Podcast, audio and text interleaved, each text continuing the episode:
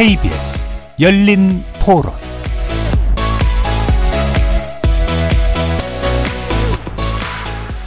여러분 안녕하십니까? KBS 열린 토론 한상권입니다. 저는 지역구에 출마하지 않겠습니다. 비례로도 출마하지 않겠습니다. 오직 동료 시민과 이 나라의 미래만 생각하면서 승리를 위해서 용기 있게 헌신하겠습니다. 그동안 국민 여러분께 지은 죄를 진심으로 참회하면서 오늘부터 이곳 천막에서 새로운 한나라당의 길을 설계하고자 합니다.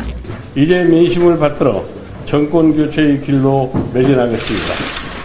더불어민주당을 수권정당으로 만들고 최적의 대선 후보를 만들어 국민의 먹고 사는 문제를 해결하는 유능한 정부를 준비하겠습니다.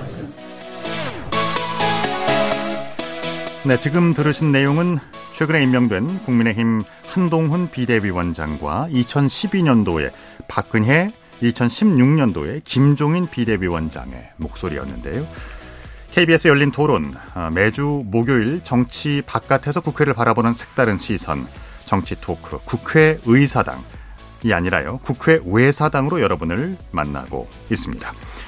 국민의힘이 22대 총선을 앞두고 비대위 체제로 전환을 했습니다. 비대위원장에는 한동훈 전 법무부 장관이 임명됐고요. 오늘 10명의 비대위원들도 발표가 됐습니다. 일명 789 인선 뭐 이렇게 부릅니다. 정치 경험이 전무한 한동훈 비대위원장 인선을 두고 여러 가지 평가와 시선이 교차하고 있죠. 과연 한동훈 비대위 위기의 당을 구하고 정치 개혁의 바람을 일으킬 수 있을까요?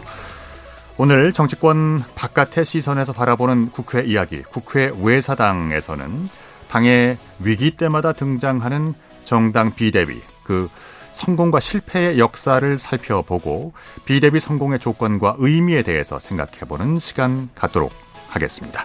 KBS 열린 토론 지금 시작합니다. 살아 있습니다. 토론이 살아 있습니다. 살아있는 토론, KBS 열린 토론. 토론은 라디오가 진짜입니다. 진짜 토론. KBS 열린 토론. 네, 오늘 토론 함께 해주실 네 분 소개해 드리겠습니다. 곽용희 한국경제신문 기자 나오셨고요. 안녕하십니까. 네, 안녕하세요. 예. 김도형 한국일보 정치부 기자 나오셨습니다. 안녕하세요. 반갑습니다. 이은지 문화일보 기자 나와주셨고요. 안녕하세요. 안녕하세요. 이동수 청년 정치 크루 대표 자리했습니다. 안녕하십니까. 반갑습니다. KBS 열린 토론 문자로 참여하실 분들은요. 샵 9730으로 의견 남기실 수 있습니다. 단문은 50원, 장문은 100원의 정보 이용료가 붙습니다. KBS 일라디오의 모든 프로그램 유튜브를 통해서 함께 하실 수 있습니다. 여러분들의 많은 관심과 참여 기다리고 있겠습니다. 자, 국민의힘 한동훈 비대위 체제가 공식화되면서 비대위의 역할에 대해서 어, 관심도 역시 커지고 있습니다. 현재 그러고 보니까 정의당도 비대위 체제로 운영되고 있죠. 뭐 혹자들은 그런 얘기합니다. 한국 정치계가 얼마나 거칠고 어, 무서운 곳이길래 비상 상황이 이렇게 자주 네, 주기적으로 찾아오는가. 그러니까 네 분이 바라보는 비대위 어, 어떤 이미지인가요? 먼저 김도영 기자부터. 그러니까 선거 후에 통과 의뢰 같은 음. 느낌입니다. 사실은 네네. 네. 너무 말씀하신 것처럼 너무 잦다 보니까 선거가 있으면은 늘 승자와 패자가 있잖아요. 그럼 패자에서는 어김없이 이 비대위가 뜨게 되니까 네. 어 정말 통과 의뢰 무조건 지, 나가야 되는 것 그런 느낌이 강하고요. 사실은 비대위라는 게 엄밀히 말하면은 정당 민주주의에 좀 반하는 거잖아요. 네. 선출되지 않은 사람이 정당의 대표가 돼서 이제 정당의 방향성을 좌지우지하는 거니까요. 하더라도 좀 최대한 짧고 빠르게 끝내고 이제 차기 지도부를 선출하는 역할 정도에 그쳐야 되는데 대부분의 비대위가 되게 특히 공천 같은 중요한 권한을 행사하게 되는 경우가 많아가지고 네. 좀 저에게 있어서 비대위는 그렇게 좋은 이미지는 아닙니다. 그렇습니까? 예. 곽영희 기자는 어떠세요? 뭐 진행자님께서도 말씀하셨지만 이제 비대위가 비상대책위원회잖아요. 그래도 비상 네, 비상 상황에 대처하는 거고 이제 일반 국민 입장에서는 비대위 하면 이제 선거 우리 이제 김 기자님께서 말씀하신 것처럼 뭐 선거에 패배해서 당 대표가 물러야 되는 물러나야 되는 이제 비상 상황에서 어떤 쇄신과 혁신의 이미지를 주는 뭐 그런 걸로 생각하는 게 일반적인데 근데 요즘 너무 어 흔해지니까 아, 아까 말씀하신 것처럼 김 기자님께서 관행처럼 되다 되는 걸 넘어서 일반 국민들이 보기에는 이 비상이라는 상황이 계속되고 있다는 것처럼 보이는거든요. 감흥이 없어지잖아요. 또 우리나라가 북한과 전시 상황인데 안 그래도 비상 상황이 유지된다는 거는 정말 그 긴장감이 전혀 없어지고 작년에는 또 민주당이 최근에도 국민의힘이 비대위를 또 다른 비대위로 막는 뭐 그런 자극이 계속되면서 국민들이 좀 피로감이 쌓였다. 그러니까 요리로 치면은 뭔가를 만들다가 망친 재료로 또 새로운 만들 요리를 만드는데 그걸 또 마치 새로운 것처럼 이렇게 어필을 해야 되는 상황이니까 요즘 같아서는 일반 국민 입장에서는 비대위가 또 나오면 어떤 분을 또 그냥 그 밥에 그 나물에 고명으로 모셔왔을까. 예, 네, 그런 생각밖에 안 듭니다 요즘에. 그렇기도 하겠네요. 이은지 기자.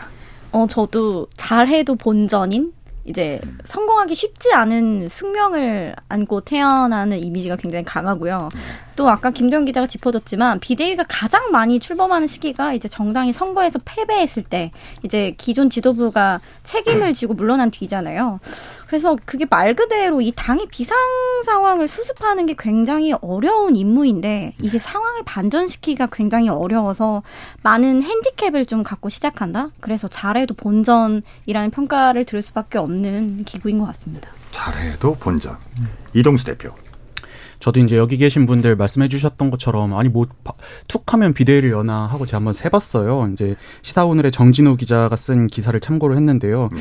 그 2010년대 이후로 2010년 6월에 지방선거에 패배한 이후로 그 한나라당의 정몽준 대표가 내려가고 김무성 비대위원장 체제가 이제 설립된 이래 2010년대에만 지금 보수 정당에서만 벌써 비대위가 7번을 출범을 했고요. 어. 국민의힘이 2020년에 이제 만들어졌잖아요. 근데 네.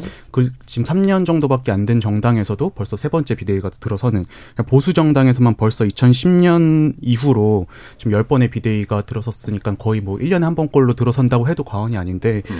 이 비대위라는 게 그 당 지지율도 안 나오고 뭐 선거도 질 것 같고 그렇게 안 좋은 때 저희가 굉장히 심각 한 상황입니다. 어, 비상 체제로 운영을 하겠습니다. 쇄신하겠습니다. 이런 모습을 보여줘야 되는 건데 음. 워낙 이게 잦다 보니까는 그 역치라고 하죠. 국민들이 너무 이제 자주 이 비대위를 접하다 보니까 그 비대위의 어떤 임팩트나 이런 것들이 좀 많이 떨어지고 있는 그더 이상 인상적이지 않은 비대위가 되어가는 것 같습니다. 실제로 21대 국회가 되게 웃겼던 게 역대 그런 적이 한 번도 없었는데 네. 원내 3당 이제 국민의힘, 더불어민주당, 국민의힘 그리고 정의당까지 3당 비대위였던 시점도 있군요. 2022년 8월에는 그래도 선거에 원래 이긴 정당은 비대위 안 가는데 선거에 이긴 정당마저 비대위가 되면서 3당 비대위 의석수로 따지면은 97%가 비상 그 의원들의 97%가 비상 상황에 있는 정당에 소속이 되는 뭐 그런 일까지 있었습니다. 예, 그렇군요. 그러니까 선거철을 앞두고 혹은 이제 선거에 지고 나서 뭐 보통 이제 이렇게 등장을 하더군요. 근데 이제 혁신위가 있었죠. 그 국민의힘은 인유한 위원장을 중심으로 한 혁신위가 활동하기도 했고 이제 활동은 종료했습니다마는 그러면 비대위랑 혁신위랑은 어떻게 다른 거예요? 이은지 기자.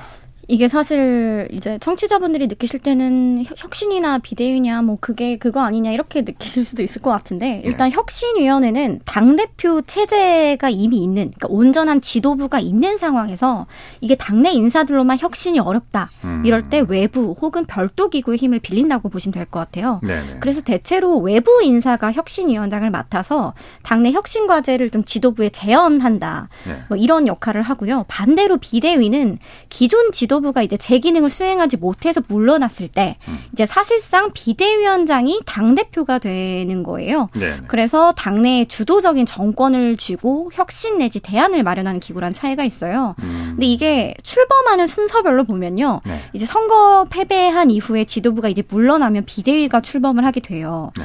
그럼 비대위가 이제 차기 지도부 선출 전까지 당 상황을 안정시키고 이제 차기 지도부 선출 때까지 활동을 하게 되는데 여기서 문제는 우리나라 정당은 새로운 지도부가 선출되면 또 즉각 혁신위를 가동하는 수순을 밟게 됩니다. 네. 이제 비대위에서도 이제 혁신이 안 이루어진 졌다. 그래서 새로운 당 대표가 뽑혔지만 또 다시 우린 쇄신해야 한다. 이런 명분으로 이제 비대위 다음에 혁신위가 바로 출범하는 경우도 굉장히 많고요. 특히 이제 뭐 혁신위 같은 경우는 야당이 됐을 때 특히나 많이 가동하는 기구예요. 근데 야당은 정권 창출에 실패했다는 점에서 차기 정권 창출이라는 이제 목표를 위해서 끊임없이 혁신, 쇄신을 하는 과제가 최우선이 될 수밖에 없잖아요. 네. 그렇기 때문에 새로운 지도부가 들어서더라도 이제 혁신의 카드를 많이 꺼내 들 수밖에 없고요. 그래서 대선에 패한 뒤에 이제 문재인 대표 당시 김상곤 혁신위원회가 그랬고, 그다음에 홍준표 대표 역시 이제 야당이 된 뒤에 류석춘 혁신위원회, 그 다음에 최근에는 대선 패배 후에 이제 이재명 대표가 김은경 혁신위원회를 출범시킨 것도 이 같은 맥락으로 보시면 될 것 같아요. 약간 조금 다른 경향성도 있는데요. 이제 이은지 기자가 말한 것처럼 진행되는 경우도 있는데 최근에는 보통 이제 당 대표 사퇴 요구가 빗발칠 때 혁신위를 띄웁니다. 그래갖고 이제 시선을 분산시키는 거죠. 예를 들면은 이재명 대표 사퇴 요구, 뭐 사법 리스크 한참 불거졌을 때 김은경 혁신위를 띄워가지고 네네. 뭐 이렇게 하고 마찬가지로 김기현 대표 시절에도 국민의힘 대표 시절에도 그 강서구청장 보궐선거 이후에 이제 강 김기현 대표가 물러나라는 요구가 이렇게 빗발치니까 이제 혁신위를 띄우고 그래서 적당히 무마가 되면은 대표직을 유지할 수가 있는데 그 혁신위로 무마가 안 될 경우에는 대표가 물러나는 그런 수순도 받게 됩니다. 또 다른 경우도 있었던 게 지난해 지방선거에서 국민의힘이 승리를 하고 나서 이준석 대표가 또 최재형 혁신위를 띄웠잖아요. 이건 이제 혁신위가 그냥 그 혁신의 어떤 의지를 보여주는 카드로서도 작용하고 있음을 또 알 수 있습니다. 그래서 이제 그 당시에 이긴 당에서 혁신위를 제안 이렇게 아. 내세움으로써 아 우리는 이렇게 이겼지만 또 겸손하게 계속 혁신하겠습니다라는 모습을 보여주는 측면도 있는 것 같습니다. 어떻게 보면 대국민 메시지군요. 그렇죠.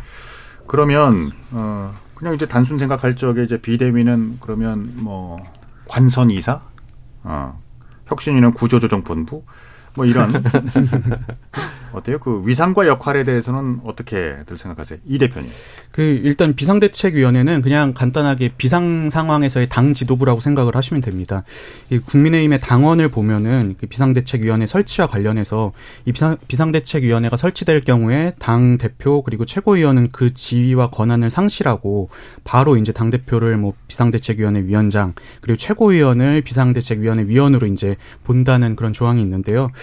그 아무래도 당 지도부의 역할을 하는 만큼 실제로 비대위의 역할도 굉장히 많습니다. 예컨대 뭐 주요 당직자를 임명한다든지 아니면 당의 예산이나 결산 같은 거를 의결한다든지 뭐 이런 내용들이 있고요. 네.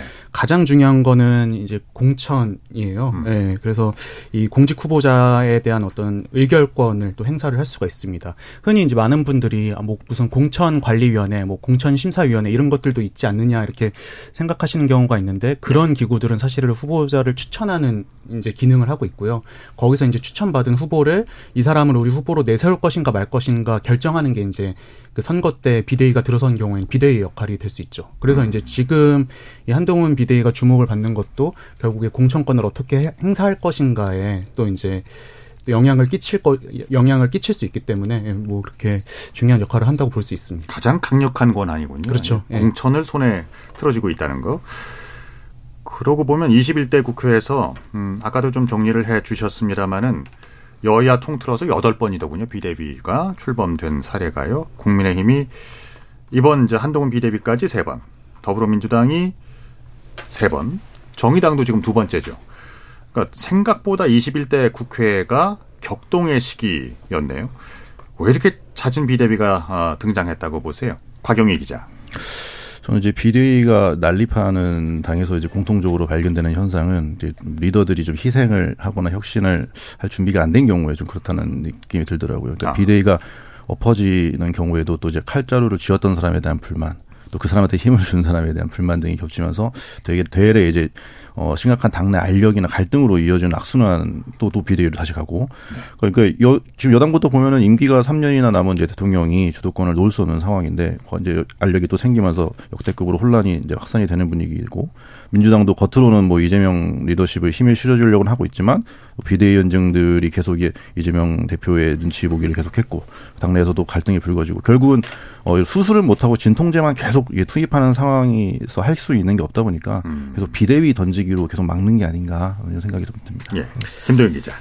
그 이제 민주당이랑 국민의힘이랑 상황이 좀 다른 것 같아요. 민주당 같은 경우에는 아까 말씀드렸듯이 선거에서 계속 졌어요. 이제 서울시장 보궐선거 지고 그다음에 지방 대선 대선 지고. 그다음에 지방선거 또 지고 그렇기 음. 때문에 비대위원장이 계속 등장을 했던 거고 국민의힘에서는 이제 내부 권력 다툼이 되게 강했던 거죠. 예를 들면은 이준석 전 대표를 뭐 이제 본인은 쫓겨났다라고 표현을 하는 어떤 그런 과정에서 비, 어, 빚어진 게 있는 거죠. 왜냐하면 대통령이라는 어쨌든 간에 가장 권력이 강한 사람 과 그 맞선 사람, 그 그리고 뭐 그런 내부 알력 다툼이 그 비대위로 이어질 수밖에 없는 그런 자연스러운 흐름이 만들어진 게 아닌가 싶고요. 사실은 가장 근본적인 원인은 정당 민주주의가 아직까지 제대로 자리를 잡지 못했던 것 같아요. 어쨌든 선출된 정당 대표가 어 그런 식으로 이제 쫓겨나고 그리고 또 그렇게 해서 또 비대위원장이 오고 또그그 사법부의 판단을 또 요청을 하고 뭐 그런 혼란 자체가 그 마찬가지 이제 쫓겨나는 과정도 그렇지만은 그 쫓겨난 거에 대한 억울함을 사법부에 또 호소하는 것도 정당 민주주의를 약간은 이제 훼손하는 어떤 그런 행위라고 보여지거든요. 그런 이준석 전 대표 상시. 네, 예, 그렇죠, 그렇죠. 이제 정치적으로 해결해야 할 문제들을 계속 사법부에 구원하는 어, 그요 판단을 구하는 그런 행위 자체도 정당 민주주의가 성숙하지 않았다는 점을 보여주는 것 같거든요. 뭐 그런 문제들이 있는 것 같습니다. 그게 이제 말씀하신 김 기자님께서 말씀하신 부분들이 과거에 삼김 시대에 뭐 비상대책위원회가 뭐 빈발했다 이런 얘기는 없었잖아요. 어. 그때는 이제 워낙 당내 강한 지분을 갖고 있는 보스들이 이제 예, 예. 막강한 권한을 행사하다 보니까는 이런 문제가 없었는데 이후에 2000년대 들어서 정당 민주주의가 진행이 되면서 이 당 대표, 그 과거엔 총재라고 했죠. 당 대표의 권한은 많이 약해졌는데 이걸 어떻게 대체할 것인가에 대한 고민이 좀 많이 부족했던 것 같아요. 그러다 보니까 당 대표가 있을 때 다른 계파에서 흔들고 지금 비상 상황이니까 비대위 출범시켜야 된다 이런 것 현상들이 특히 2010년대 이후로 더 많이 빈번해지고 있거든요. 네. 저는 그걸 좀 단적으로 보여주는 게 아닌가 이런 생각이 들었습니다. 사실상 당원 당규를 보면은 그 비대위로 가지 않고도 되게 자연스럽게 지도부를 선출할 수 있는 것들이 다 규정이 돼 있어요. 예를 들면은 보통 원내 대표가 대표 권한 대행을 겸임을 하게 되고 그래서 전당대회를 준비하고 자연스럽게 권력을 위임하는 식으로 가게 되는데 근데 이 전당대회라는 게 굉장히 큰그 이벤트죠. 행사 이 행사다 보니까 이벤트다 보니까 그거 가기에는 지금 우리의 상황이 여의치가 않지 않느냐 이런 논리들이 많아요. 그래서 이게 딱 그 중앙당 중심의 이제 한국 정당 문화가 큰 영향을 미치는 것 같기도 하고 예를 들면은 미국처럼 원내 정당화 돼 있으면은 원내 총무만 바꾸면 되는 거잖아요. 사실 그 공천 가지고 그렇게 싸울 일도 없는 거고요. 그런 문제들이 있는 것 같습니다.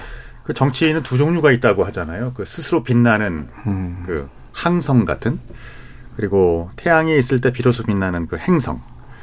그 리더십의 문제인데, 그러니까 많은 경우 우리가 특히나 근래 들어서 그런가요? 그 리더십의 부재를 목격하곤 합니다. 김기현 대표 때도 뭐 이런 얘기가 나왔었고요. 이런 상황은 왜 생기는 것 같아요, 이은지 기자? 뭐 여러 이유가 있겠지만 아까 총재 정치 이야기를 하셨는데 저도 그쪽에 좀 더 방점을 두고 좀 분석을 해보고 싶은데 이전에는 뭐 YS, DJ 등 이제 굵직한 인물들을 중심으로 당 총재 정치가 이어져 왔는데요. 네. 그 당시엔 리더십도 굉장히 강했고 총재의 이제 정당 대표성도 굉장히 컸는데 최근 들어서는 이런 총재 정치가 사라지면서 좀 당 대표 리더십이 굉장히 약해져 있는 상황이라고 볼 수 있고요. 현 상황만 놓고 보면 최근에 당 대표들을 보면 주류가 당 대표가 되는 경우가 굉장히 많이 사라졌습니다. 아. 현재 이재명 민주당 대표도 비주류로 이제 분류가 돼서 정말 찐명, 친 이재명이라고 할 수 있는 의원들이 실제 몇 안 된다는 평가가 내부적으로 나오고요. 뭐 홍준표 대표가 국민의힘 전신인 자유한국당 대표가 됐을 당시에도 기존의 기존의 기득권이었던 친박 의원들과 설전을 계속했을 만큼 주류와는 거리가 멀었습니다. 최근에 김기현 전 국민의힘 대표도 역시 그랬고요.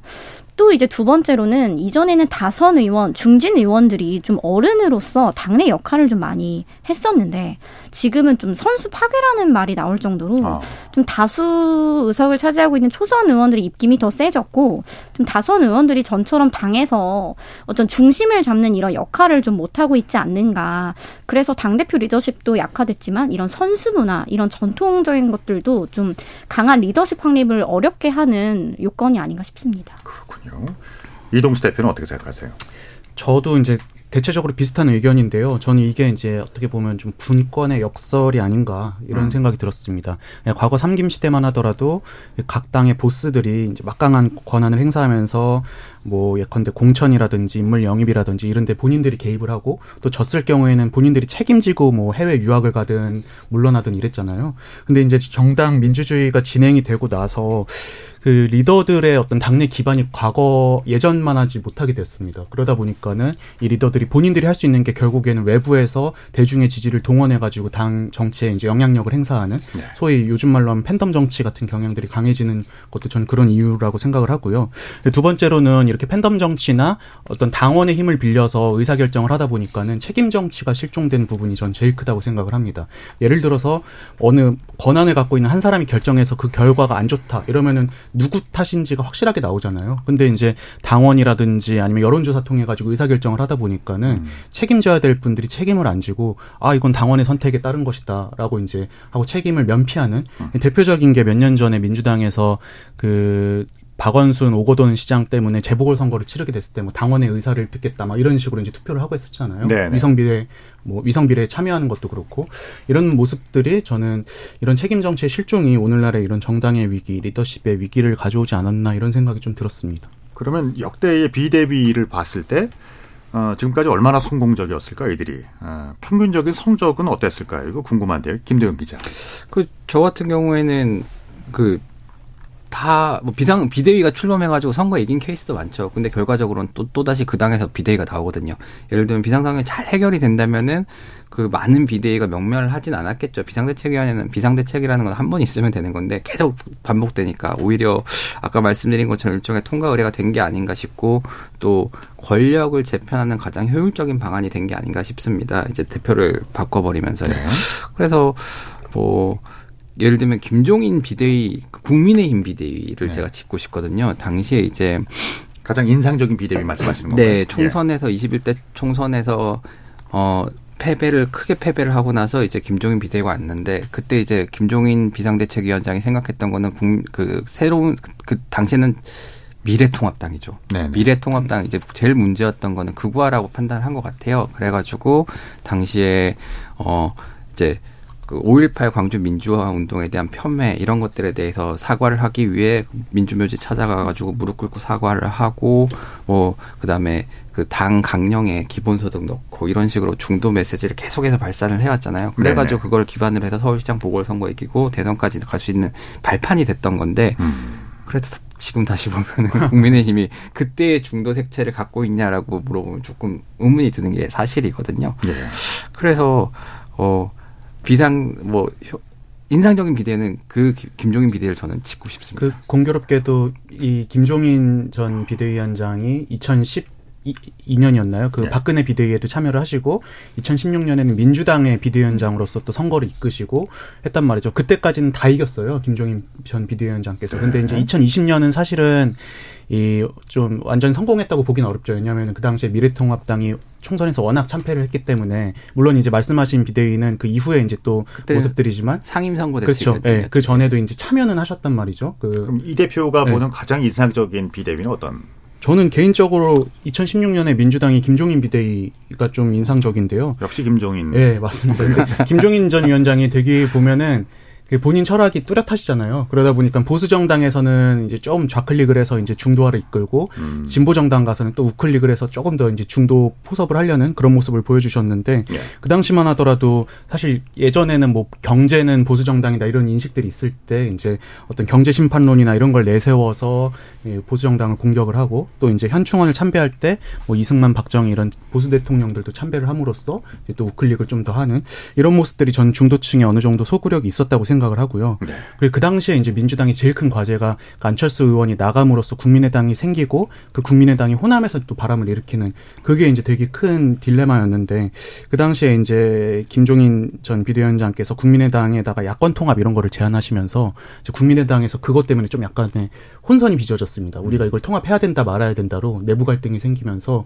전 이 과정이 어떤 야권 분열되고 있는 야권의 어떤 주도권을 가져온 또 계기 중에 하나가 되지 않았나 그런 게 좀 인상적이었습니다. 김종인 위원장이 이제 사석에서 그런 말씀을 많이 한다고. 2016년 비대위 성공은 정청래, 이해찬 잘라서 이긴 거다. 당시 공천에서 이제 컷오프 시켜버렸거든요. 이제 네네. 그거 그게 상징하는 게 되게 컸어요, 사실은. 음. 그래가지고 어 이제 이겼고 그다음 김종인 위원장의 가장 큰 특징은 뭐냐면은 수도권을 굉장히 중요하게 생각합니다. 왜 예를 들면 삼국 시대를 봐도 한강 유역을 얻는 얻는 나라가 음. 이제 늘 전성기를 이렇게 구가했듯이 네. 말씀하신 것처럼 2016년 그 20대 총선에서도 민주당이 호남은 전패를 했지만은 그 수도권 이제 그렇죠. 수도권 네. 지역에서 이기면서 그렇게 된 거 고뭐 그런 식으로 그다음에 어 국민의힘 비대위를 맡아서도 서울시장을 10년 만에 탈환을 해왔거든요. 뭐 그런 것들을 보면서 이제 그 수- 수도권을 탈환하면서 정당이 다시 살아날 수 있는 기반을 마련을 했던 거죠. 그게 저는 되게 큰 정치적인 기점이었다고 생각을 하는 게 뭐냐면은 과거만 하더라도 보수 정당이 무조건 유리하다고 생각을 했거든요 사람들이 왜냐하면은 일단 영호남 갈등이 심한 상황에서 거의 호남 의석의 두 배 정도를 영남이 차지하고 있었기 때문에 기본적으로 총선은 보수 정당이 유리하다라는 그런 인식이나 이런 게 있었는데 그 당시에 김종인 비대위를 통해서 민주당이 사실 호남의 어떤 의존도를 많이 줄이고 수도권 정당으로 거듭나면서 지금은 또 이제 선거를 하면은 기본적으로 좀 민주당이 유리해진 상황이 된 게 아닌가. 저는 그게 되게 중요한 기점이었다고 생각을 합니다. 대단히 드문 이력의 정치인이죠. 비례대표로만, 그러니까 그 당시엔 뭐죠? 저, 어, 전국구로만 오선 의원이고, 그러니까 보수와 진보 양 진영에서 비대위원장을 모두 섭렵을 했었고, 그러니까 그 양 진영에서 삼고초려 해가지고 모셔간 이유가 다들 여기서 드러나네요. 예, 그렇군요. 곽 기자는 어, 가장 인상적인 비대위 어떤 거였습니까? 뭐 남은 건 하나밖에 없는 것 같습니다. 2011년 이제 박근혜 비대위원장이 이끌던 비대위가 가장 역시 인상적이었는데 당시 이제 오재, 오세훈 서울시장도 무상급식 논란으로 사퇴를 하시고 이제 네. 2011년 하반기 재보궐에서도 선거 참패를 했는데 이제 여기서 등장하시죠 박근혜 전 대통령이 그래서 예. 야- 약간의 레인독을 겪던 이제 이명박 전 대통령이 자의반 타의반으로 리더로서 이제 희생을 하시면서 정권을 주시고 또 근데 박 전 대통령에게 권한이 주어지면서 어 되게 획기적인 당색을 바꾸는 게 전 되게 인상적이었거든요. 15년간 쓰여온 하나당 당명을 새누리당으로 변경하고 색깔도 빨간색으로 가져가 버리잖아요. 근데 이게 네네. 상징성이 상당히 좀 또 컸던 것 같아요. 그리고 음. 뭔가 저- 그 변화를 주는 것도 확실하지만 그걸 이미지로 딱 이미지화 시켰다는 게 아, 되게 좀 디테일한 전략이었다. 그리고 전 정권을 답습하지 않겠다는 의지도 분명히 하면서 저, 어, 전 보수 정권, 어, 재벌 정권의 어떤 이미지를 벗기 위해서 재벌 쇄신 정책을 또 펼치면서 어떻게 보면 이제 이명박 전 대통령을 밟고 이제 일어나, 일어난 거죠. 그래서 현역 25% 물갈이할 정도로 권한을 행사하시면서 결국은 이제 대선을 가져가고 본인도 직접 나선 대선에서 승, 승리를 하면서 어, 상당히 좀 아름다운 마무리를 지었던 게 기억이 납니다. 네. 그때부터가 선거의 여왕이라는 닉네임을 받게 된 건가요? 그 전에도 그 전에도 선거를 굉장히 많이 차떼기. 그거 극복하고 나서 선거의 영이라는 그렇군요. 얘기죠. 이은지 기자는 어떤 비대위를 꼽으시겠어요? 세 분이 너무 인상적인 이제 대표 주자 새 비대위원장 뽑아주셔서 저는 이제 경험에 기반한 이제 최근에 이제 민주당 대선 패배 후에 이재명 대표 체제 들어서기 전인 우상호 비대위원장을 네. 평가하고 싶은데요. 민주당을 아. 이 당시 출입했던 기자들이라면 정말 어 그래도 성공한 비대위는 우상호 비대위였다 이런 아, 얘기를 예. 굉장히 많이 해요. 네. 그 이유가 큰 잡음 없이 무난하고 조용했기 때문이라는 평가입니다. 일단 비대위는 아까 제가 설명드렸지만 성공하기 굉장히 쉽지 않고 네. 뭘 해도 긁어부스럼이 나는 기구란 말이에요. 근데 이 당시 우상호 이제 비대위원장은 굉장히 당내 통합이라든지 음. 이제 좀 잡음이 나오지 않게 좀 물밑에서 조율을 잘하는 능력을 좀 갖고 있어요. 네. 그래서 그 당시에 큰 이슈 없이 무난하게 차기 지도부 출범까지 좀 시간을 잘 벌었다. 그런 측면에서 기자들이 굉장히 높게 평가를 했고요. 그리고 뭘 하려고 하면 오히려 역풍만 불 수 있다라는 말도 누가 하더라고요. 그래서 뭐 우상호 위원장이 큰 혁신을 뭔가 성공적으로 했다기보다는 크게 잡음 없이 말 그대로 관리를 굉장히 잘했다는 측면에서 높은 평가를 받고 있습니다. 조용해서 성공적이었다. 내들은 이제 그러니까 특유의 정치력이 에, 당내 통합을 이루어냈다는 말씀이시군요. 예. 우상호 비대위를 꼽아주셨고요. 아, 아까 곽 기자께서는 음, 박근혜 비대위를 성공적이라고 말씀하셨는데 그 포인트는 어떤 점이었습니까? 말씀하신 대로 아, 제가 이제 제가 볼 때 세 가지 정도 이제 비대위에서 승리를 하려면 이제 요건이 필요한 것 같은데 하나가 이제 어, 리더의 희생, 자발적이든 어, 뭐 자발적이지 않든 리더의 희생 그리고 이제 비대위원장의 독점적인 그 독립적인 권한, 네. 그다음에 적절한 인적 쇄신 요 세 가지는 필수 요건이라는 생각이 들거든요. 근데 김종인 비대위 체제도 그렇고 박근혜 비대위 체제도 그렇고 이 세 가지 요건을 다 갖췄던 게 좀 포인트였던 것 같습니다. 그 그, 저도 이 박근혜 비대위가 성공할 수 있었던 건 기존 권력과 확실한 차별화를 뒀기 때문이라고 생각을 해요. 그러니까 뭐 비대위 비상대책위원회 만들어서 뭐 혁신하겠다 이랬는데 결국에 기존 권력자가 하던 얘기 똑같이 하면은 그건 실패할 수밖에 없다고 생각을 하거든요. 당시에 박근혜 비대위만 하더라도 일단은 아까 말씀하신 색깔 부분, 그 보수 정당에서 그 당시만 해도 빨간색은 굉장히 금기시되는 색깔이었는데 그렇죠. 네. 새누리당이 빨간색을 가져옴으로써 사실은 이제 어떻게 보면 보수의 색깔이 돼버린 음. 뭐 이런 혁신도 시각적인 혁신도 있었고 네. 그리고 그 당시에 비대위 구성의 면면을 보면은 뭐 이상돈 전 의원 같은 경우 4대강 정책이나 이런 것들 굉장히 비판을 많이 하셨던 분인데 음. 이런 이상돈 교수 모셔왔고 또 경제민주화 주장하던 김종인 전 장관 모셔오고 그리고 20대 이준석 그 당시에 이제 비대위원이었죠 임명하고 이것들이 요즘에야 뭐 그 좀 흔한 모습이라고 할 수 있겠지만 그 당시만 해도 굉장히 파격적인 모습이었고 이명박 정권에서 어떻게 보면 이걸 받아줬기 때문에 그런 비상대책위원회 성공도 있지 않았었나 좀 이런 생각을 할 수밖에 없는 것 같습니다. 그랬군요. 그러면 어, 그러니까 김종인 비대위가 이제 두 분이 나왔단 말이죠. 박근혜 비대위와 김종인 비대위 그 양자는 어떤 뭐 공통점 같은 걸 찾아볼 수 있을까요? 결과적으로는 그 네. 말씀하신 독립적인 비대위원장의 권한 같아요. 이제 음. 박근혜 전 대통령 같은 경우는 비대위원장 할 때도 이미 가장 유력한 차기 주자기 때문에 이제 여권의 정권 교체가 가능했던 사람인 거고 네. 김종인 위원장은 문재인 그 전 대통령이 뭐라고 해도 안 들을 사람이기 때문에 네.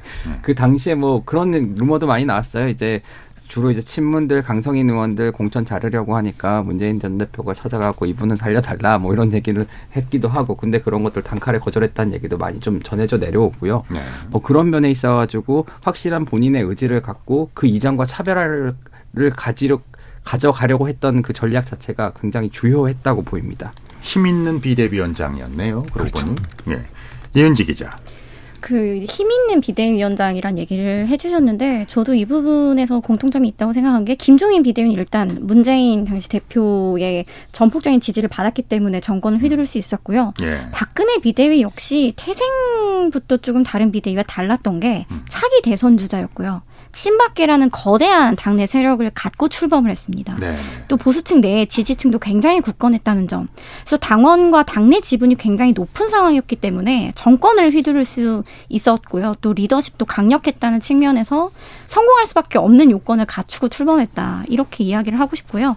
그다음에 좀 차이점을 얘기를 하면 공통점이긴 한데 두 사람 모두 비대위원장으로 총선을 총괄을 하면서 지역구가 아닌 비례대표에 음. 이름을 올렸던 것도 좀 공통점인데 네. 박근혜 당시 비대위원장은 11번, 그다음에 음. 김종인 비대위원장은 2번으로 이제 셀프 공천을 해서 논란이 되기도 했는데 뭐 당시에 뭐 14번으로 조정하는 안을 당에서 제안했지만 결국 받지 않아서 잡음이 일기도 했었죠. 그 저는 그 김종인 전 비대위원장이 그 당시에 이제 비대위원장 하시고 비례 2번에다 본인 이름 올리셔가지고 모양새가 사실 많이 빠지기도 했고 비판도 많이 받으셨거든요. 근데 전 그거 그때는 그걸 되게 부정적으로 생각했었는데 요즘 되돌아서 생각해 보면 아 이게 이분의 철학이었구나라는 생각이 좀 듭니다. 그러니까 뭐냐면은 이 비상대책위원장이라는 자리는 사실은 당 전체를 이끌어야 되는 거잖아요. 그리고 선거라는 전시에 특히 당을 이끌어야 되는데 음. 그 본인이 정작 자기 지역구에 묶여 있으면 이게 안 된단 말이죠. 그래서 제 생각에 김종인 전 비대위원장 생각은 일단 안정권의 위원장이 자리를 좀 잡아놓고서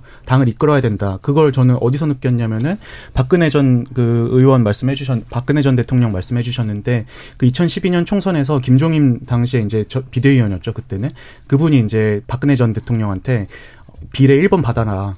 비례 1번 해서 이제 안정적으로 의사 확보하고서 이제 당 이끌어라 이렇게 좀 제안을 하셨어요. 근데 이제 그게 좀 이제 당내에서 이제 조율을 하면서 결국에 11번으로 이제 미뤄진 건데 네. 그런 모습들을 봤을 때 전 그게 뭐 본인이 국회의원 한 번 더 하려고 하셨다라기보다는 그냥 본인의 어떤 철학이었 지 않나 좀 그런 생각이 들었습니다. 실제로 그때 민주당 탈당하면서 의원직을 그냥 버리셨던 네, 거죠. 그렇죠. 네. 그렇군요. 그러면 그 김종인 전 비대위원장 같은 경우, 그러니까 보수와 진보 양 진영의 성공적인 비대위원장으로 비교적 평을 고루 받고 있는데, 어, 이 김 전 위원장에 대한, 어, 그러니까 그가 어, 그분만이 갖고 있는 어떤 뭐 정치관 내지 매력 어떤 게 있을까요, 곽 기자? 신장님께서 말씀하신 것처럼 일단 양당에서 다 해본 분은 정말 입지전적이고 전무후무한 상황이잖아요. 그리고 네. 이제 당이 어떤 접한 위기를 진단하고 그걸 이제 타개하는 수단을 포착하는데 역량이 상당히 이제 뛰어난 건 우리 모두가 이제 공감을 하는 상황이고 또 김종인 대표와 비대위원장이 여기 봤을 때 이제 되게 특징이 삽바 싸움을 좀 많이 하시잖아요. 그러니까 뭔가 본인이 생각하시는 성공 요소에 대한 그 철학이 확고하셔가지고 그 요소가 갖춰지지 않으면은 들어가지 않겠다는 음. 어떤 그 기준이 있으시기 때문에 이제 2020년에 사실 그건 갖추지는 못하셨던 것 같습니다. 그때는 어쨌든 그리고 이제 제일 가장 큰 장점이 어느 정당에 서 계시더라도 중도 확장성이 좀 있다.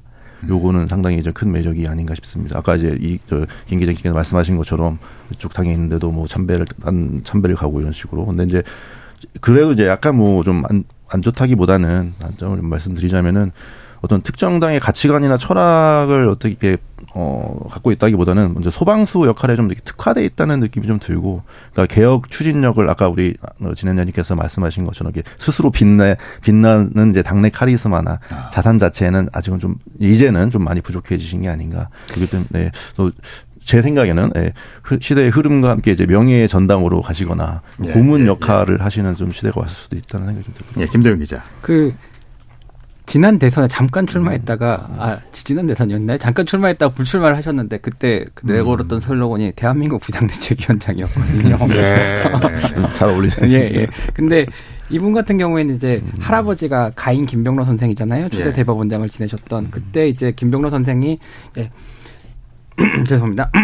그 예전에 그 야권 통합 그런 것들 굉장히 그 되게 거물이셨으니까 주도를 하시면서 당시 뭐 윤보선 전 대통령이나 뭐 그런 분들 왔다 갔다 하면서 메신저를 그 당시 손자였던 김종인 위원장이 했었거든요. 아, 자서전에 네. 보면 그런 내용들이 좀 나와, 나와 있어요. 네, 네. 그런 사람의 입장에서 보길, 볼때 지금의 국민의힘과 뭐 민주당이라는 그 정당 구분 자체가 얼마나 의미가 있을 것인가 한번 생각을 해봐야 될것 음. 같아요. 큰 의미가 없을 것 같아요, 오히려. 그렇군요. 간단히 말하면 이제 김종인 비대위원장은 직업이 비대위원장이셨군요. 본업이. 예, 그렇습니다. 국민의힘은 지금 한동훈 비대비 체제가 시작이 됐고요. 더불어민주당에서는 비대비 전환 요구 역시 지금 거세게 일고 있습니다.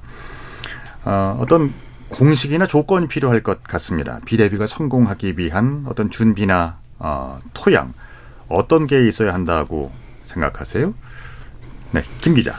어, 결과적으로 비상대책위원회라는 거는 결국 당이 지금 비상 상황이라는 거잖아요. 그런 비상 상황을 초래하게 된 원인을 제대로 진단을 하고, 그 다음에 그 진단의 바탕에서 비상 상황을 어떻게 타개할 건지 대책을 세워야 되는 건데, 지금 국민의힘의 비상 상황이라고 한다면, 뭐, 여타 다들 지적을 하시듯이 대통령실과 당의 수직적인 관계라든가, 혹은 윤석열 대통령의 국정 운영 뭐 이런 것들로 인해서 총체적 지지율 하락이 문제라고 얘기를 하는 거잖아요.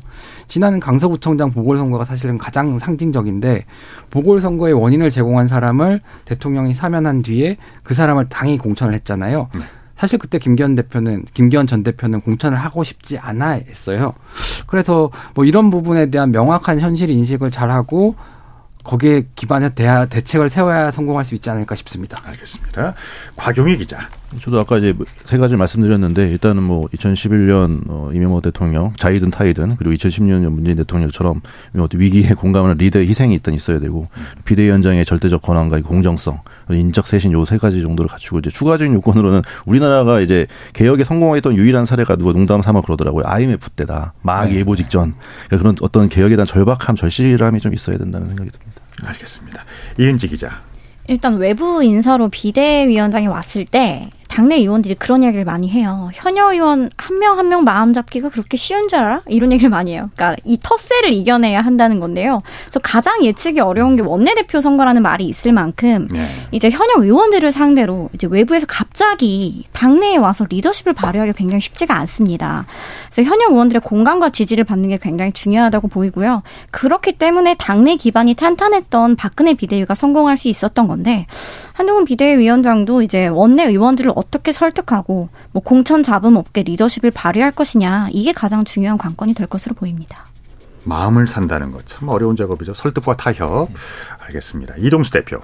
저는 비상대책위원회가 이제 선거 후에 설립되는 경우가 있고 아니면 선거 전에 출범하는 경우도 있는데 네. 뭐 선거 후에 출범하는 비상대책위원회 같은 경우는 아무래도 패배한 어떤 당을 다시 재건하고 당원들과 지지자들의 마음을 추스르고 이런 것들이 중요하겠지만 선거 전에 출범하는 비상대책위원회는 무조건 중도 확장을 깨야 된다고 생각을 합니다. 예. 중도 확장 없이 저는 이기는 경우를 보진 못했거든요. 그렇기 때문에 지금 당에서 워낙 지금 정치 양극화나 이런 것들이 문제가 되었던 거잖아요. 양당이 다 이런 부분들을 극복하고 중도 확장하지 않으면은 비상대책위원회에 성공은 없다고 생각을 합니다. 중도 확장력에 대해서 얘기를 해주셨습니다. KBS 열린 토론 함께하고 계십니다. 오늘 일부에서는요, 위기 때마다 등장하고 있는 정당의 비대위, 비대위원회, 어, 과거를 통해서 성공의 조건에 대해서 이야기를 나누어 봤습니다. 지금 시각이 어, 7시 59분 30초를 향해서 가고 있는데요. 토론이 진행되는 동안에 보내주신 청취자 여러분들의 의견 들어보죠. 자, 정의진 문자캐스터 전해주시죠.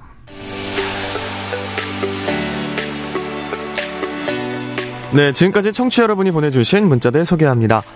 5058님. 혁신이 비대위가 너무 자주 출범하다 보니 국민들로서는 둘의 차이도 구분하기가 어렵습니다. 정치 개혁을 외치며 비대위가 등장하지만 개혁의 바람이 오래가지 못하는 정치권의 모습이 실망스럽습니다. 국민들은 비대위를 통한 개혁을 바라는 게 아닙니다. 정치인들 스스로 반성하고 변화하는 모습을 기대할 뿐입니다. 해주셨고요. 1319님. 비대위든 혁신이든 당의 혼란을 추스르고 국민을 위해서 뭘 할 수 있을 것인지 보여줘야 합니다. 자기 권력을 지키기 위한 비대위는 없어져야 합니다. 보쌈 배불러님. 정당이 비상이 아니라 국민이 비상입니다. 당을 구하기 위한 비대위가 아니라 위기의 정치를 구하고 민생을 해결하기 위한 비대위가 출범하길 간절히 바랍니다. 5189님. 어느 나라든 정당끼리는 정권 획득을 위해 싸울 수밖에 없습니다. 그런데 우리나라 정치인들은 본인들의 공천과 정권 획득만을 위해 싸우는 것 같습니다. 비대위도 마찬가지입니다. 국민을 위해 일하라고 뽑아줬는데 당리 당략을 위해 싸우는 모습에 배신감이 들 정도입니다. 유시진 대위님. 요즘 등장하는 비대위는 정치권에서만 비상이라고 느끼고 등장한 것 같습니다. 진짜 비상인 것은 민생이고 경제입니다. 진짜 무엇이 위기고 비상인지 정치권에서 잘 살펴줬으면 좋겠습니다. 라고 보내주셨네요. 네, KBS 열린 토론. 이 시간은 영상으로도 생중계하고 있습니다. 유튜브에 들어가셔서 KBS 일라디오 또는 KBS 열린 토론을 검색하시면 지금 바로 토론하는 모습 보실 수 있습니다. 방송을 듣고 계신 여러분이 시민 농객입니다. 계속해서 청취자 여러분들의 날카로운 시선과 의견 보내주세요. 지금까지 문자캐스터 정의진이었습니다. 상대 얘기 중에서도 맞는 얘기가 있잖아요. 그러면 어, 예, 거기까지 동감이 이루어졌으니까 그럼 또 요 다음 가시죠. 무슨 정반합, 정반합 이렇게 가야 되거든요. 이기고 지는 걸 떠나서 좋은 결론을 더 줄여내셨으면 좋겠어요. 선 넘지 않는 그런 토론. 별로 의미는 없을 것 같아도 그래도 그런 자리가 자꾸 있어야 뭐가 변화가 있을 것 같아요. 그렇게 하다가 보면 뭐라도 뭐 하나 얻어 걸리는 게 있겠죠. 시민 농객 여러분을 기다립니다. 평일 저녁 7시 20분 KBS 열린 토론. 예, 에, 아주 다양한 내용의 의견들을 우리 청취자 여러분께서 보내오셨는데요. 보쌈 배불러님, 에, 이 의견 참 아, 마음에 새겨야 될 에, 내용인 것 같습니다. 정당이 비상이 아니라 국민이 비상입니다. 당을 구하기 위한 비대위가 아니라 위기의 정치를 구하고 민생을 해결하기 위한 비대위가 출범하길 간절히 바랍니다. 예. 이 말씀은 꼭 기억해야 될 내용인 것 같아요. 자, 아, 정치 바깥의 시선으로 국회를 바라보는 국회 외사당 KBS 열린 토론 2부 시작하겠습니다. 아, 김도형 한국일보 기자, 아, 이동수 청년 정치 크루 대표, 이은지 문화일보 기자, 곽용희 한국경제신문 기자 네 분과 함께 합니다. 2부에서는요. 아, 내년도 총선을 앞두고 등장한 국민의힘 한동훈 비대위에 대한 네 분의 시선과 전망에 대해서 얘기를 해보겠습니다. 한동훈 전 법무부 장관이 국민의힘 비대위원장으로 임명이 됐습니다. 아, 첫 연설부터 뭐 처칠의 연설을 인용하기도 하고요. 출발에 대해서는 꽤 평가가 있었습니다. 자, 과연 어, 일단 인선이라고 하는 것은 메시지니까요. 그 어, 이번 인선이 가져오고 있는 어떤 의미와 전망들 국민의힘에게 저 이게 묘수일까 악수일까 이걸 한번 이야기 나눠보도록 하겠습니다. 먼저 김도영 기자부터 말씀해 주시죠. 예, 그 이제 한동훈 위원 보통 정치권에서는 첫 메시지가 가장 중요하다고 얘기를 하거든요. 네. 한동훈 위원장의 첫 메시지라는 게 이제 민주당에 대한 공격이었어요. 이제 운동권 그다음에 이재명 대표에 대한 비판. 음. 그리고 오늘 이제 비대위원 인선이 발표됐는데 이제 조국 흑서의 저자인 김경률 회계사 그다음에 주사파 출신인데 전향하신 민경우 민경우 수학연구소장 그다음에 박은식 호남 대한포럼 대표 등 대부분 민주당이 여당이던 시절에 민주당을 굉장히 세게 비판하던 분들이에요. 네. 이런 이런 그 인선과 메시지를 종합해서 볼 때 한동훈 방향 한동훈 후에 한동훈 비대위의 방향 설정은 세련된 국민의힘 음. 정도라는 생각이 들어요. 무슨 말씀이냐면은 기존에 해왔던 민주당에 대, 한 비판을 조금 더 세련되고 조금 더 날카로운 언어로 하게 될 것 같다라는 생각이 들고요. 네.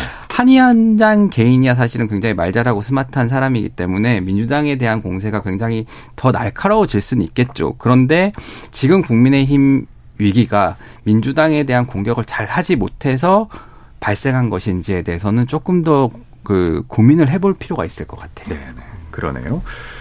곽용희 기자는 어떻게 생각하세요?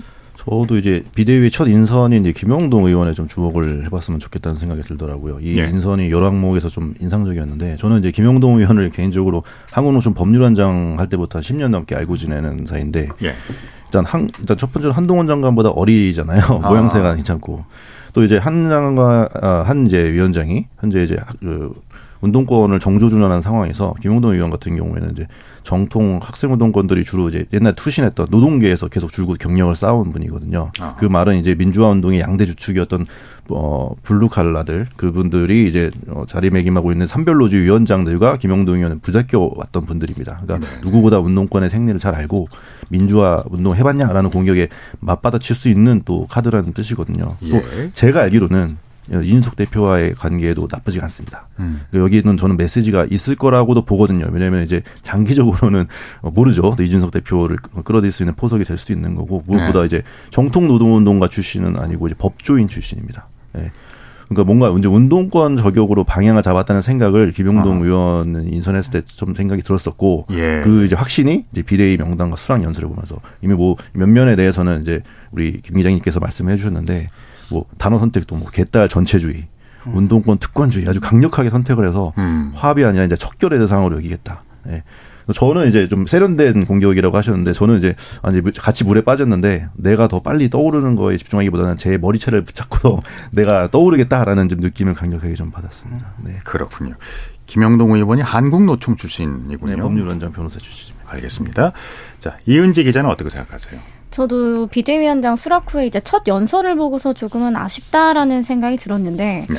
좀 있어야 할 메시지는 이전 뭐 김기현 대표 체제의 반성 내지는 여당으로서 뭐 책무를 다하겠다는 자기 반성적 이야기나 음. 향후 당을 어떻게 뭐 강한 여당으로 만들 것인지 뭐 이런 내용을 좀 내세웠으면 좋았을 텐데 네. 또 네. 민주당 때리기가 일성이었어요. 음. 결국엔 선명성 전략인데 중도층에 소구하려는 그런 낮은 자세보다는 또 지지층만을 위한 메시지를 내놓은 게 아닌가 하는 생각이 들었고요.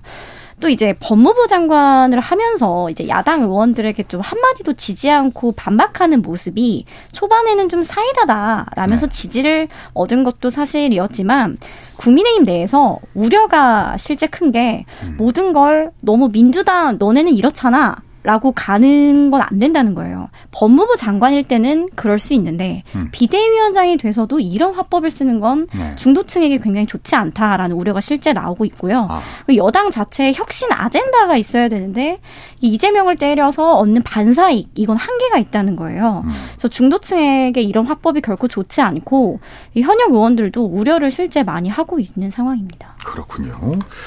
이동수 대표는 어떻게 생각하세요? 저는 어, 좀 짧게 표현하자면 기대했던 인물의 심, 실망스러운 행보다라고 좀 말씀을 드리고 싶어요. 왜냐하면은 네. 제 주변에 솔직히 한동훈 그전 아, 이제 위원장이시죠. 한동훈 위원장이 솔직히 저희 또래 청년들한테 인기가 있는 편은 아니거든요. 음. 그럼에도 저는 한동훈 그 위원장의 어떤 정무 감각이나 이런 것들을 높이 평가하는 이유 중에 하나가 역대 법무부 장관들 그 동안 그 몇 년 동안 맨날 검찰 개혁 얘기만 하고 이럴 때 한동훈 법무부 장관 아니 그 위원장 같은 경우는 장관 이후에 법무부가 다뤄야 될 문제들, 예컨대 뭐 이민 문제라든지 뭐 촉법 소년 문제, 사형제 이런 것들 다룸으로써 다루는 모습을 보여줌으로써 저는 아 이분이 어떻게 보면 민생 이슈나 이런 것들을 주도할 수 있는 어떤 정무적인 감각을 갖췄을 수 있겠구나 기도, 기대를 했었어요. 근데 이제 취임하시고 나서의 이제 메시지나 행보 같은 걸 보면은 기존의 국민의힘이 했던 거랑 도대체 다른 게 뭔가 아. 이재명 대표 욕하고 586 운동권 비판하고 이것들은 주구장창 지금 국민의힘에서 해왔던 거잖아요. 그 점에서 저는 조금 실망스러웠고요. 그리고 비대위 인선도 사실 뭐 당과 어떤 용산 대통령실의 쓴소리를 해주고 이런 인물들보다는 대체로 이제 보수 진영에서 진보 진영을 강하게 비판하는 분들을 많이 이제 모셔갔단 말이죠. 그래서 저는 솔직히 좀 이 부분에 있어서는 아쉽다라고 말씀을 드리고 싶습니다. 중도 확장력에 대한 말씀을 하시는 것 같은데요. 예. 어, 그 한 위원장의 지명 이후에 그 재밌는 얘기죠. 이거 국민의힘 후원금이 에, 평소 일 평균 금액의 다섯 배가 넘게 이제 들어왔다. 아, 그러니까 이제 보수 진영 내에서는 어, 대단히 그 기대가 아, 크다는 것을 이제 느낄 수가 있습니다. 그러면 이제 정치 외곽에서 보는 한동훈 위원장은 어떨까요? 그 지금 이게 먼저 말씀을 드리자면은 이 후원금이 늘어났다는 게 어떻게 보면은 그동안 국민의힘이 갖고 있는 문제를 더 이제 드라마틱하게 보여주는 장면이라고 생각을 합니다. 어. 정당이 할 수 있는 캠페인이 전 두 가지가 있다고 생각을 해요. 네. 하나는 외연을 넓혀서 더 많은 지지층을 포섭하는 방향이 있고 또 다른 방향에서는 이제 현재 있는 지지층들의 지지를 강화하는 방법이 있는데 사실 지금 국민의힘에 필요한 캠페인 방향은 지지층의 지지를 강화하는 게 아니라 어떤 중도 확장이나 이런 외연을 넓히는 게 필요한 거고 지금 그게 없어서 지금 대통령이나 국민의힘 지지율이 굉장히 낮은 거잖아요. 근데 후원금이 늘어난다는 건 전형적으로 지지층의 지지가 강화됐을 때 나타나는 현상이거든요. 왜냐하면 일반인들 같은 경우에는 평소에 관심 없다가 어 저 정당 괜찮네 하고서 후원을 하진 않잖아요. 네네. 근데 보통 보면은 아이 이 정당 진짜 내 속 시원하게 해주네. 그래 저렇게 비판해야지. 이럴 때 이제 응원의 목적으로 후원을 하는 경우들이 굉장히 많습니다. 그래서 보면은 역대 민주당 근 몇 년간의 후원 금 순위나 이런 거 보면은 뭐 김의겸 의원 아니면 김남국 이제 무소속 의원이죠. 김남국 의원 뭐 김 그 정청래 의원 이런 분들이 이제 후원금 순위 상위권에 올라가 있는 경우들을 볼수 있는데 이 국민의힘의 이 지지율이 최근에 올라갔다는 것도 저는 마찬가지 신호가 아닌가.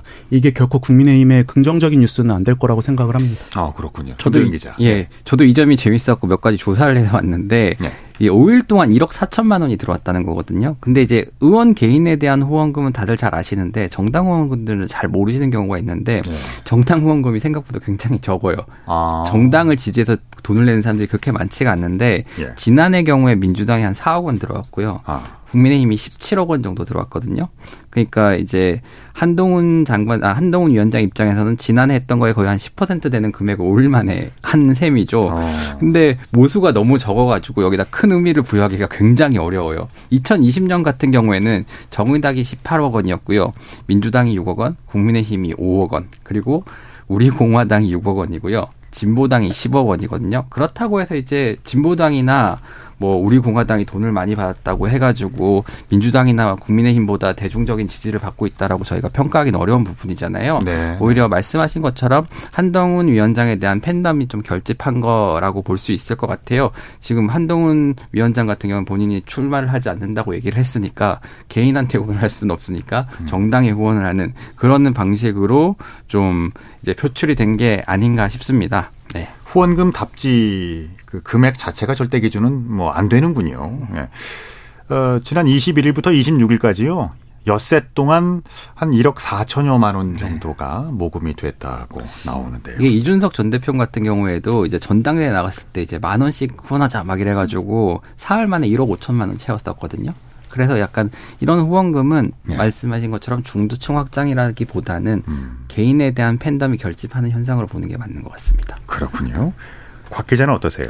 저는 이제 뭐 그런 후원금 이런 이슈도 있지만 다 떠나서 이제 일반 시민의 입장에서 되게 예. 흥미로운 상황이죠. 그러니까 한동훈 장관이 이제 법무부 장관으로서 국회에서 보여줬던 모습이 지금까지 이제 일반 국민들이 흔하게 접했던 접하지 못했던 모습이잖아요. 그러니까 대통령이나 총리가 아닌 장관이 국회의원들의 호통을 맞받아치고 논리로 이렇게 압도를 하고 당당하게 맞서는 이제 어떤 그런 모습을 보여줬는데 또 이제 이번에 등장한 시점도 상당히 드라마틱하고 근데 이제 그 검사 출신이자 법무부 장관으로서 보여줬던 한동훈만의 그 태도와 언어가 과연 실제 정치에서 통할 것인가 그러니까 이 한동훈 그 위원장의 정치판에 휘말릴 것인가 아니면 한동훈 위원장을 중심으로 새로운 판으로 재구성될 것인가 이 정치 영역에서 한동훈의 한동훈 위원장의 그 어, 모습이 어떻게 현출될지가 너무나도 흥미로운 관전 포인트인 건 사실인 것 같습니다. 그렇죠.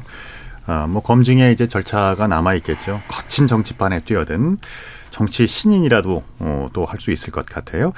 자, 이, 이은지 기자. 저는 뭐 기대감이 큰 게 오히려 독이 될 수도 있다는 생각이 들기도 하는데요. 이제 한동훈 위원장이 당 비대위원장으로 오는 걸 반대했던 의원들이 반대한 논리가 네. 당으로 보면 소중한 자산에 이제 스크래치 나는 일밖에 안 남았다. 지금 정상에 있으니 내려갈 만 남았다. 이런 아. 이야기가 조금 많았어요. 그래서 기대가 클수록 향후 행보도 그만큼 부담이 굉장히 클 수밖에 없는데요. 네. 개파색이 옅은 여당 의원들이 좀 기대해야 하는 건 하나인 것 같아요. 한 위원장이 이제 뭐 야당에서 계속해서 비판하는 게 현 여당이 대통령실의 출장소가 되고 있다라는 점이잖아요. 그래서 그런 것만큼은 안 했으면 좋겠다라는 말을 많이 하고요. 그래서 대통령실의 이제 견제 역할을 해서 건전한 대통령실과 여당의 관계를 만들어갈 수 있었으면 좋겠다라는 이야기가 많이 나오고요. 근데 사실 현실적으로 좀 그럴 가능성을 높게 보지는 않더라고요. 정점이 정점이 너무 빨리 찾아왔다 고 하면 정말 정치인으로서의 뭐 개인적인 앞으로의 미래도 그렇고요. 또 정당으로서도 그렇게 어, 뭐 좋은 상황은 아닌 거죠. 어쨌든 그런 점들을 어, 우려하는군요. 어, 오늘 오전에 비대위원 10명이 발표됐는데요. 789 인선이라고 했거든요. 789가 무슨 뜻입니까? 뭐 이제 70년대생, 80년대생, 90년대생 이렇게 젊은 층으로 구성을 하겠다 이런 의미를 담고 있습니다. 단순한 뜻이었군요. 생각보다. 7도 젊은 층으로. 7080. 네, 586의 어떤 대항하는 의미에서 이제 이렇게 내세우는 것 같습니다. 상상력이 부족한 것 같아요. 네, 상당히 젊어졌습니다. 지금 2000년대 이후생도 이번에 포함이 됐다고 하던데요. 이번 비대위원 인선은 어떤 의미로 보십니까? 이 대표님. 비대위원 인선이 이게 저는 아까 말씀드린 거랑 좀 비슷하게 그러니까 네. 이 비대위원이라는 것도 어떻게 보면 한명한 명이 메시지를 줄 수 있는 거잖아요. 우리가 이런 인물을 데려와서 이분들 통해서 당을 쇄신하겠습니다. 이걸 보여줘야 되는데 물론 이제 이분들이 비정치인인 건 맞습니다. 근데 비정치인이지만 사실 정치권에서 오래 활동하신 분들도 많고 뭐 그 점은 저는 높게 평가를 하거든요. 그냥 안정적으로 이제 할 수 있다는 점에서 근데 이분들이 해왔던 어떤 메시지나 이런 것들을 봤을 때 아 과연 지금 국민의힘이 겪고 있는 위기를 타개할 수 있을 만한 이런 묘수를 낼 수 있을까는 좀 우려되는 게 사실이에요. 왜냐하면은 아까 맨 처음에 김도영 기자님께서 말씀해 주셨던 것처럼 이분들이 뭐 그동안 국민의힘이나 대통령실에 쓴소리를 하고 이런 걸 인정받아서 이 모셔진 게 아니라 사실은 민주당 아니면 뭐 586 운동권 이런 거 이제 비판 많이 하셨던 분들도 많거든요. 근데 그, 모습, 그 모습이 과연 국민들에게 소구력이 있을지는 저는 사실 의구심을 좀 갖고 있습니다. 이게 아까 전에 말씀드렸지만은 뭐랄까 야당의 비대위 같은 느낌인 거죠. 굉장히 뭐랄까 개개인만 보면은 어, 커뮤니티에서 쓰는 말로 화력이 좋으신 분들이거든요. 되게 뼈아픈 비판을 할 줄 아는 분들인데 음. 그리고 예전에 뭐 한동훈 위원장 본인도 마찬가지인 것 같아요. 한동훈 본인도 이제 그 국민의힘에서 반대했던 논리가 한동훈 장관은 공격수인데 왜 미드필더로 쓰려고 하느냐 이런 주장들이 많이 나왔거든요. 네, 네. 누구보다 민주당에 민주당에 갖고 있는 어떤 음. 뭐 오류라든가 혹은 뭐 그런 점들을 가장 매섭게 지적할 수 있는 사람이긴 하지만 음. 그게 여당 비대위원장의 제1 자질은 아니라고 생각이 들거든요. 예. 그런 차원에서 이제 비대위원 면면도 보자 보면은 어 민주당은 정말 뼈 아프게 때릴 수 있는 사람들이지만 그렇다고 해서 여당으로서 비전을 보여줄 수 있는 사람들은 인지는 의문이 든다 정도로 정리할 수 있을 것 같습니다. 이, 이게 이제 뭐 외부에서는 보면은 흔히 이제 정치권에 없던 분들 비정치인이나 아니면 아예 진짜 뭐 교수 학생 이런 분들 비대위나 이런 혁신이 모시면 되게 참신하다고 생각을 하는데 전 그 부분에서는 반대를 합니다. 왜냐하면은 이 정치권의 어떤 그 문화나 맥락에 대한 이해가 없이 이런 위원회에 참여하면은 결국에 거수 역할밖에 못하는 경우들이 많거든요. 저도 이제 뭐 정부 위원회 뭐 여러 군데 참여해 본 적 있는데 제가 좀 아는데 가서는 뭐 30대 어떤 목소리, 참신한 시선 이런 것들을 제기할 수 있지만 진짜 잘 모르는 분야 가면 진짜 그냥 앉아만 있고 위에서 시키는 대로밖에 할 수 없어요. 근데 음.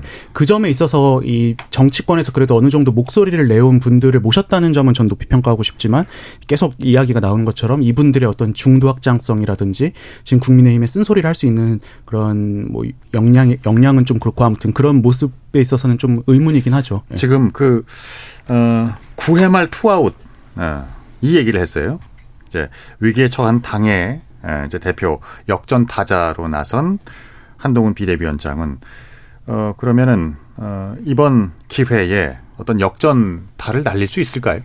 이것들은 어떻게 생각하시는지 그 지금 이제 한동훈 비대위원장이 처음에 이제 임명되고 나서 9회 말 투아웃 상황이라고 하셨는데 전 그것도 좀 잘못 보셨다고 생각해요. 지금 경기 반도 안 됐는데 콜드 게임 맞을 상황이거든요.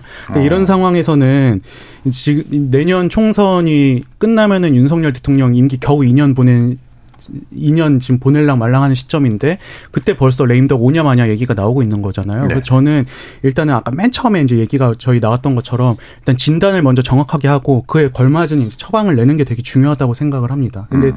단순히 그냥 아 지금 국민들한테 지탄 대상인 586 운동권 아니면은 뭐 여러 의혹을 갖고 있는 이재명 대표를 강하게 비판해 비판해야 된다. 이거 가지고는 저는 되게 어렵다고 생각을 합니다. 곽 기자, 그 최우선 과제는 뭐라고 생각하세요? 저는 아무래도 지금 이번 너무 다들 이제 안 부정적으로 얘기는 하시는데 저는 이제 공격이 최선의 수비라는 이제 포지션을 잡으신 것 같아요. 아, 올인을 하신 것 같습니다. 그리고 네, 이제 네, 네. VMR 투하시고 임기만 두고 보는 게 아니고 이번에 지면 정말 뭐 나머지 3년은 그렇죠. 뭐 사실상 되게 힘들어지는 거 그런 거를 얘기하시는 것 같고 어쨌든 그 요즘에 서울의 보험이 이제 뭐 대사 뭐 약간 학생운동 민주화의 향수를 이렇게 불러일으키면서 민주당 지지자들이 좋아한다 이런 지지가 나온 보도가 나왔는데 이제 국힘 지지자한테 이제 반대 그러고 주는 거죠. 야, 그 사람들 지금 봐라. 다 적폐되지 않았냐. 어? 음. 음. 너희들이 그때 우리 왜 뽑았어? 어? 너 윤석열 대통령 왜 뽑았어? 왜 그분이 어, 대통령이 됐냐? 어. 그러니까 뭔가 이제 민주당은 진보, 국힘 보수란 이미지를 불시시키고 당신들이 우리를 선택했던 그 이유를 다시 알려줄게.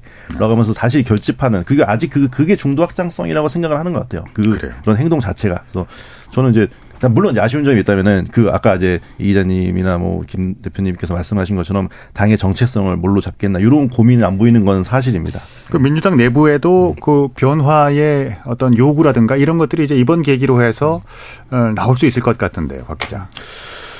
그렇죠. 왜냐하면 벌써 나오고 있지 않나요? 뭐 제가 잘 모르는 건지 모르겠는데 예. 일단 본인이 나는 공천에 욕심이 없다고 이제 한동훈 비대위원장이 말을 하니까 이것만으로도 벌써 뭐 김영배 민주당 의원이나 박성민 전 최고위원들이 좀 모여를 결단을 해야 되지 않겠냐 이게 음, 음. 압박을 주고 점점 이제 검사와 범죄 혐의적 구도로 점점 몰아가는 게 장기화되면 좋을 건 없거든요. 되게 아. 거북한 상황이고, 그러니까 또 이제 아까 말씀드린 것처럼 이제 뭔가 이재명 대표가 586 운동권 맞춤형 저격수들을 내부 구조를 되게 잘하는 저격수들을 여기다 여기저기 배치를 해놨어요. 네. 그렇기 때문에 당 핵, 대표 핵심 주도 세력인 586 리스크가 아직 극단에 달하면은 과연 계속 급소를 맞고 있는데 이거를 전환할 수 있는 여유가 있을까? 계속 아하. 공격을 해서 압박을 해서 가져갈 걸 가져가겠다는 제가 볼 때는 나쁘지 않은 전략 같기도 합니다. 예. 김도윤 기자, 이건 어떻게 생각하세요? 저 한동훈 위원장이 어뭐 지역구도 마찬가지고 음. 비례대표도 불출마를 당당하게 이제 선언을 했습니다. 그러니까 이런 그의 행보에 대해서 어, 한동훈 위원장이 어, 대선으로 직행하고자 한다. 뭐 이런 이제 포석이라고 해석들도 하는데요. 네, 아무래도 대선 직행 포석이 맞는 것 같습니다. 왜냐면은 어. 불출마 선언은 나가면 보통 된, 되거나 아니면 현역 의원들이 하는 건데 불필요한 논란을 사전에 좀 차단하는 거죠. 예를 들면은 지난 총선 같은 경우 황교안 전 대표 어디로 나가냐를 갖고 굉장히 시끄럽다가 그거로 늘어지면서 총선 패배 하나의 원인이 됐기도 했거든요. 아. 근데 한 위원장 입장에서는 국회의원이 그렇게 매력적인 자리일지 모르겠어요. 일단은 본인이 수사한 국회의원도 굉장히 많을 텐데 국회의원 자리 하나 하는 거에 크게 연연할 스타일은 아닌 것 같고 정한 거죠. 내가 비대위원장으로 총선을 이기면은 여권의 가장 유력한 대선 주자로 자리매김하는 것이고 지면은 대선으로 날아가는 것이니까 오히려 굉장히 깔끔하게 정리를 했다는 면에서 이게 한동훈 위원장의 스타일이 아닌가라는 생각이 듭니다. 다른 의견 있으십니까? 저는 좀 다른 이야기를 좀 들었는데 예. 일단 대선 직전에 서울시장 선거가 있습니다. 그래서 아. 서울시장을 한번 거쳐서 차기 대선이 아니라 차차기 대선을 노리지 않겠느냐는 관측도 지금 좀 많이 나오고 있는데요. 예. 그 이유가 현 대통령이 검사 출신이잖아요. 음. 그래서 또 다음에 검사 출신을 국민들이 선택하진 않을 것이다라는 그림에서 나온 시나리오예요. 네. 그런데 다만 이제 정치라는 게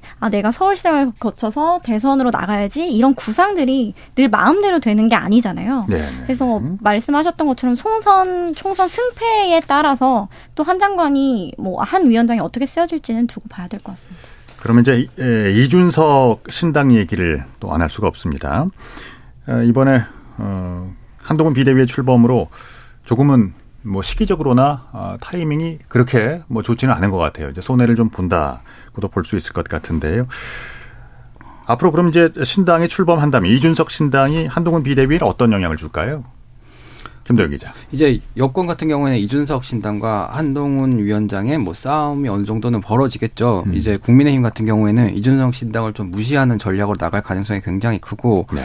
이준석 전 대표는 그럼에도 불구하고 나의 본인의 어떤 정치적 존재감을 계속해서 보여야 되는 입장이잖아요. 네. 그래서 약간은 좀 그런 종류의 경쟁이 벌어질 것 같은데 한 위원장 1월 2일 첫 행보가 나왔어요. 저희 한국일보 보도를 통해 알려줬는데 네. 대전하고 대구를 1월 2일에 간다고 합니다. 아하. 대구에 가는 이유가 뭐겠어요? 사실은 이준석 신당이 영남에서 약진하는 가능성을 사전에 차단하고 또 대전에서는 이제 뭐 충청권이 중요하니까 거기를 미리 잡겠다는 뭐 그런 포석으로 봐야 되는 거죠. 알겠습니다.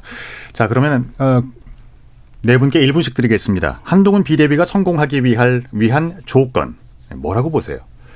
네, 이 대표부터. 저는 결국은 민생 문제를 얼마나 잘 다루느냐에 달려 있다고 생각을 민생. 합니다. 예. 정치권이 너무 이제 흔한 말이 됐잖아요. 민생이라는 게 뭐 무슨 위기만 있을 때마다 우리는 민생에 힘쓰겠습니다. 집중하겠습니다. 얘기했지만 막상 행보를 보면은 그때 그 얘기한 걸로 끝나고 다시 또 이제 상대방 악마하고 정쟁 일삼고 이런 식으로 빠져들었단 말이죠. 그래서 저는 이 민생 이슈를 누가 먼저 쥐고 우리가 이제 민생을 바꿀 수 있는 정치 세력이다를 보여줄 수 있느냐가 내년 총선의 어떤 승부처가 되지 않을까 생각을 하고요. 네. 그 점에서 저는 그래도 이제 한동훈 비대위원장에게 어느 정도 기대를 갖고 있는 부분은 이분이 법무부 장관하면서 보여줬던 어떤 의제를 선점하는 역량 이런 음. 것들은 저는 굉장히 높게 평가를 하거든요. 그 부분에서 이제 이 본인의 모습을 얼마나 잘 어, 바꿔 나가느냐에 따라 예. 또 갈릴 수 있다고 생각합니다. 알겠습니다. 이은지 기자. 어, 뭘 하든 민주당은 빼고 국민의힘의 것만 했으면 좋겠다. 네. 이제 남을 때리면서 얻는 반사익은 한계가 있잖아요. 음. 그래서 보다 이제 국민의힘 내부 문제에 집중해서 이왕 이제 정치에 발을 디딘 거잖아요. 그래서 중도층에 좀 소구할 수 있는 지지층만을 위한 그런 게 아니고 좀 전 국민을 포용할 수 있는 그런 정치인으로 거듭난다면 이번 비대위도 성공하지 않을까 싶습니다. 이번에 그 이재명 대표랑 내일 만난다고 했나요? 예, 그런데 어떤 그림이 나올까요? 뭐 사진에서 일부러 뭐 이게 범죄 혐의자와 뭐 검사 이미지를 주려고 웃지 않는 전략을 가르치시다 뭐 이런 보도가 나왔던데 맞나요? 그잘 모르겠는데 그 되게 되게 신박한 설명이었던 것 같습니다. 그런 네. 전략을 노리고 한 게 아니냐는 이야기가 실제 정치권에서 나오고 있습니다. 네, 잠깐 옆으로 샜는데 다시 한번 본론으로 들어가겠습니다. 곽 기자. 자, 성공의 조건 뭐라고 보세요? 어, 다들 이제 중도 확정성에 대해서만 너무 얘기를 하시니까 저는 이제 칼을 조금 벼르려면은 이게 아무래도 윤 대통령의부터 힘을 받았지만 약간 차별화를 좀 가져갈 필요가 있다. 그러니까 리더를 밟고 올라가는 게 리더를 살리는 길이거든요. 근데 영미나 이제 한동훈 위원장이 어떤 방식으로 이 그 어려운 셈법을 잘 해결해 나갈지 궁금하긴 합니다. 네. 그러니까 현 리더를 밟고 지나가. 왜냐면 이제 어, 그, 뭐, 예를 들어서 뭐 검사 범죄 혐의자로 가려면 본인도 깨끗해야 되는 거잖아요. 근데 이제 예, 예. 현재로서는 여러 가지 이제 이슈가 있으니까 오늘 법 통과된 것처럼 특검법처럼 그러니까 그런 걸 어떻게 털고 예, 자신의 칼을 더 벼러서 승리로 이끌지를 음. 한번 좀 고민하고 있을 것 같습니다. 용산과의 관계는 어떨까요? 용산과의 관계. 다들 이제 뭐 상명하복 검사의 검사의 상명하복을 생각하면서 벗어나지 못할 것이다. 뭐 이렇게 생각을 하시는데 저는 모르죠. 노태우와 전두환 괜찮아 낼수 있는 거고. 모른다. 예. 자, 김도영 기자. 그 한동훈 위원장이 자기를 9회말 투아웃에 들어선 타자에 비유했잖아요. 네. 이거 자체가 이제 본인을 공격하는 사람이라고 생각하는 거잖아요. 보통 이럴 때는 구원투수라는 표현을 많이 쓰는데 이제 공격자로 생각하고 있는데 여기에서 조금 본인이 생각을 했으면 좋겠는 게 어, 너무 공격을 어쨌든 한동훈 위원장 본인만의 비전이 있을 것이고 그 총선의 아젠다를 내놓게 될 건데 정치부 기자로서 걱정되는 거는 민주당을 공격하고 민주당이 잘못된 점 지적하는 거 분명히 필요한 부분인데 네. 그것 거기에만 너무 매몰되다 보면은 나중에 어떤 비전 같은 것을 제시했을 때 그 비전 자체가 공격한 거에 묻혀갖고 빛을 발하지 못하는 그런 상황이 올 수 있거든요. 그래서 자체 혁신 아젠다에 많은 힘을 쏟아 주셨으면 좋겠다라는 생각입니다. 알겠습니다. 오늘 KBS 열린 토론 2부에서는 국민의힘 한동훈 비대위의 성공의 조건은 과연 무엇일까에 대해서 함께 이야기를 나눠봤네요. 오늘 토론 함께 해주신 이동수 청년정치크루 대표, 이은지 문화일보 기자, 곽용희 한국경제신문 기자, 김도형 한국일보 기자 네 분께 감사드립니다. 네, 감사합니다. 감사합니다. 함께 해주신 우리 시민 논객 여러분 정말 감사합니다. 지금까지 KBS 열린 토론 한상권이었습니다.